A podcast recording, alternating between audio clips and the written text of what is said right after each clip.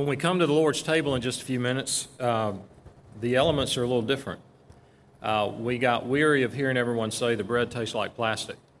Someone told me it tasted like the, uh, the cone of an ice cream cone. So this one has real bread and it's gluten free, uh, but it's fake wine. It's apple juice. I mean grape juice, apple juice. Um, so uh, I thought I'd tell you that now, so we don't spend time when we get to uh, the Lord's Supper in just a few moments. So let's let's uh, look at Matthew chapter five, verses thirteen and following for a few minutes as we prepare to come to the Lord's table. For the past few weeks, we've been looking at the beginning of the Sermon on the Mount, which was verses one to twelve, which deal with the Beatitudes. Those are the characteristics of a follower of Christ. And now we see the influence of a follower of Christ verse 13 and following says, You are the salt of the earth, but if salt has lost its taste, how shall its saltiness be restored? It is no longer good for anything except to be thrown out and trampled under people's feet. You are the light of the world. A city set on a hill cannot be hidden. Nor do people light a lamp and put it under a basket, but on a stand, and it gives light to all in the house. In the same way, let your light shine before others so that they may see your good works and glor- give glory to your Father who is in heaven. So ends the reading of God's holy word. Let's pray together. Our fathers, we just prayed. We ask that you would open our ears and eyes to your word. Pray that you'd be present with us. In Jesus' name, amen. What possible influence can the type of people described in verses 1 to 12 have in this world? I mean, we typically don't think of influ- influencers being poor in spirit, those who mourn, those who are meek, uh, those who hunger and thirst after righteousness. Typically, that, that's not the type people we expect to see on the cover of, uh, of magazine. Those were, ask your parents what those were, but you don't expect to see their picture, you know, top influencers of the, of the particular, this particular year. So Jesus gives a very, very simple um, couple of metaphors that anyone could understand because salt and light were present then and now in every home. Every house had these. You know this passage well. Probably out of the entire Sermon on the Mount, this passage is the best known by people. So I realize I truly am speaking to those that have heard this and probably taught it many times. He begins more with a negative metaphor, and that is salt. You are the salt of the earth. Now, a Christian is something. There, has been a change from our, our, the old man has become a new man. The old heart of stone has become a heart of flesh. There's a difference between a person who belongs to Christ and a person who doesn't. And if there isn't, then something's wrong. But Jesus is stating there is a difference. You, my followers, are the salt of the earth. And this change has come about now because of faith in Christ. And you've been made a new creature. And so, as his followers, he calls us salt. Salt provides flavor, it seasons. If you eat food with no salt used whatsoever in the preparation, or if you put salt on your food, typically it's bland, especially certain types of food, vegetables, tasteless almost. The Bible is saying that apart from God, life life itself is bland. The world in its sin is boring. The pleasure of the worlds are temporary. They satisfy, but only for a while. Those who pursue the living just for the pleasures of this world will never be ultimately satisfied. I had a friend who grew up and and uh, he, he was he was a life of any party. If there was alcohol and gambling and just a fun time of laughter, he was the center of it. He was converted in college. And he went with a friend and the friend's father, not long after he had become a Christian, to Las Vegas. And he came back and uh, we said, well, well, James, what was it like in Las Vegas? He said, You know, they're doing the same things we were doing in the fraternity house but they're doing them with more money and more class. He was like, it was boring from the standpoint of some of the um, edgier things they were doing. So, believers provide flavor in the world and it preserves. You know this. You know in the first century, especially in the Mediterranean area where Jesus was, that there were no refrigeration, there was no ice per se, and so the temperature was 90 degrees six months out of the year.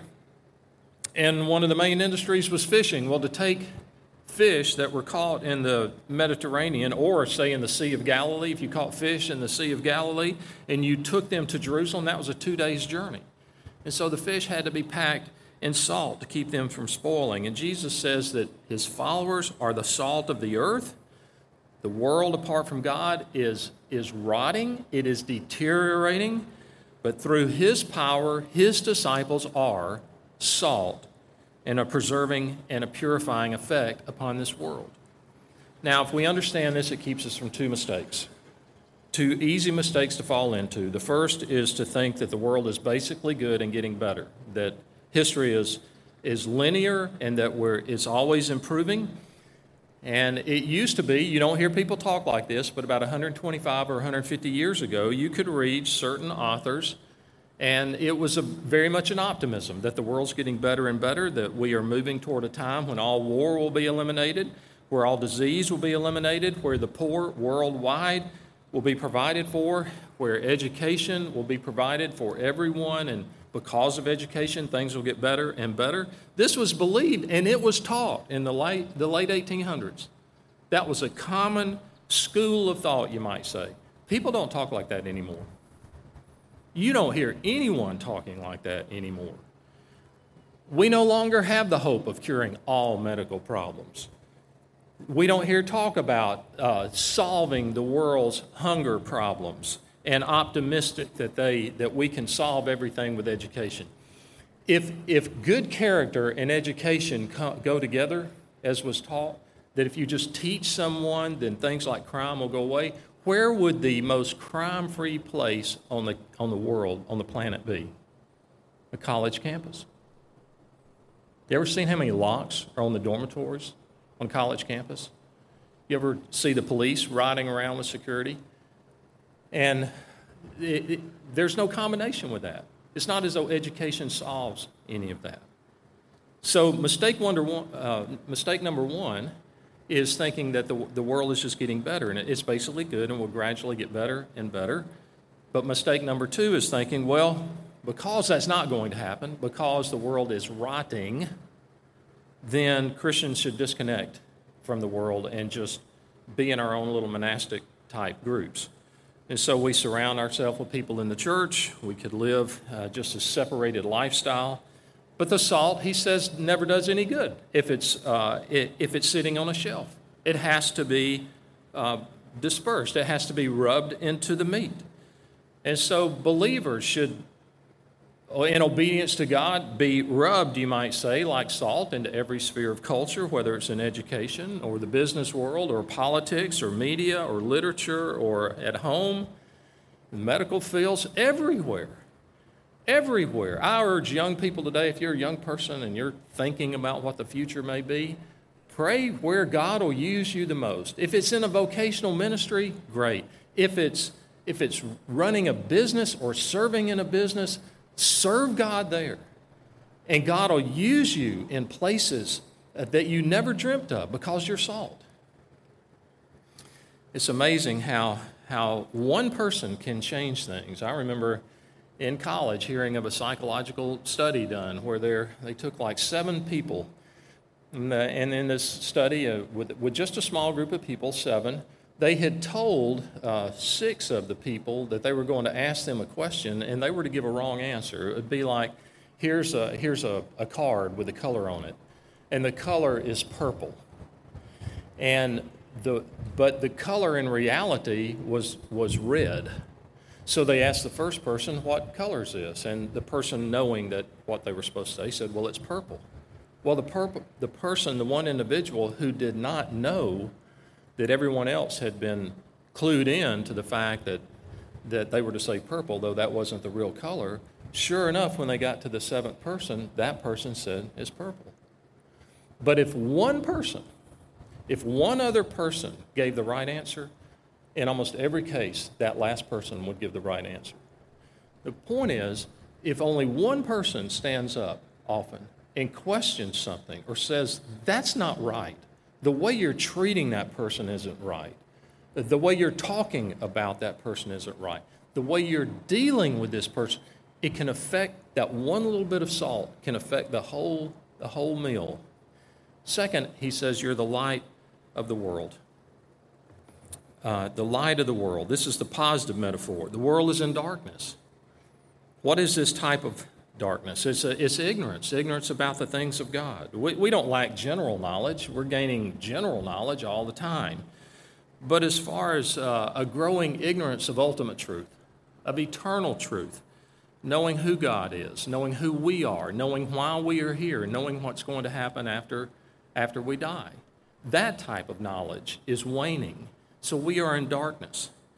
You think about as a culture that how little common knowledge there is now about the things of God.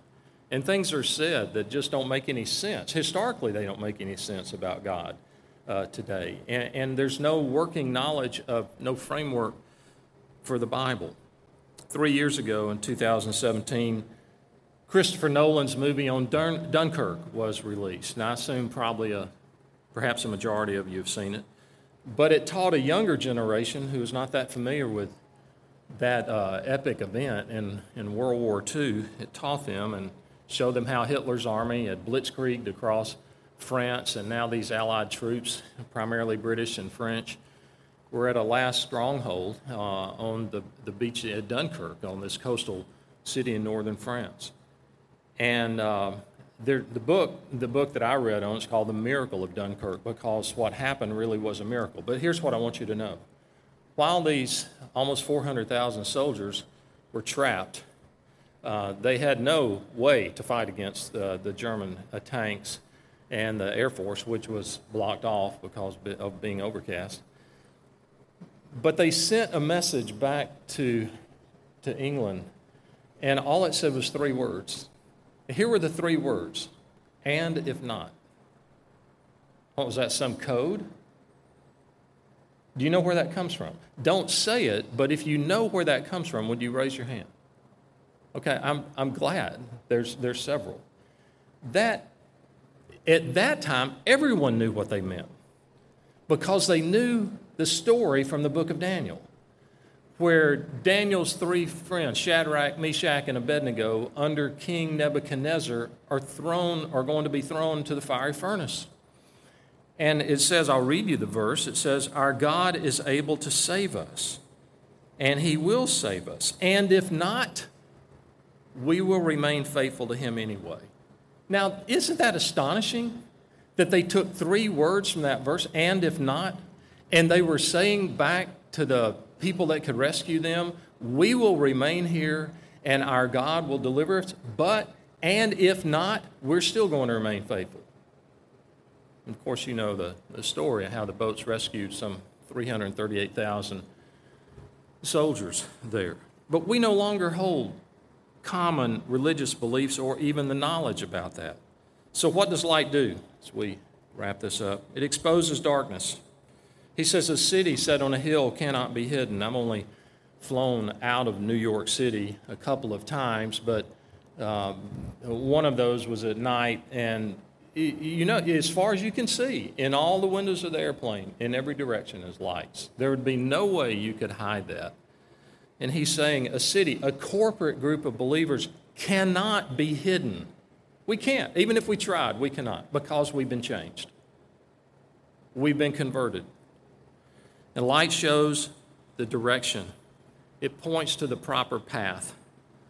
And so Jesus is the light. And what we do, we reflect that light we reflect the light of Jesus, and as a result of that, people see. I was blessed to grow up with two Christian friends, and I watched them literally for years. Uh, I watched how they behaved, I watched how they talked. Um, they were there, and it was uncomfortable at times because they were salt. But at the same time, they were light, and I knew that person knows the right way to go. I'm not willing to go in that direction right now, but I know that He knows because I've watched Him. You know who needs you to walk strongly with Christ? The unbelievers in your life. Never, never think, well, I want to make my Christian brother or sister, physical brother or sister, or my parents, I want to hide my Christianity so that it, it doesn't make them uncomfortable. No, they need you. They don't need you to uh, beat them over the head with it. They don't need you to, to argue at everything that's said. They need you to walk with God. They need that salt and light, even though at the moment they not, may not want it. But probably, probably, a good portion of us, if not the majority, came to faith in Christ through the testimony of a relative or a friend. Because here's what God uses to change people He uses exposure to His Word and exposure to His people. So, who needs you to walk strongly with Christ? Unbelievers do. Well, they won't say that, and you won't feel that, but that's what's needed. Everyone needs a, a clear Christian testimony lived out in, in front of them. God's process for reaching out is through the testimony of His Word and His people. Let's pray together as we prepare to come to the Lord's table. Father, we, we have been changed, and this table is for new people, not perfect people, not people that are totally conformed to the image of Christ, but we're in the process. And we thank you that you're molding us and, and bringing forth Christ like character that shows mercy and pursues righteousness and mourns over our sin and is meek and humble toward others uh, and hungers and thirsts after righteousness. We thank you for the promises of that. We live in a day where salt and light is so greatly needed. Uh, there are people that are perplexed. Uh, there are not eternal answers uh, given about questions that have substance.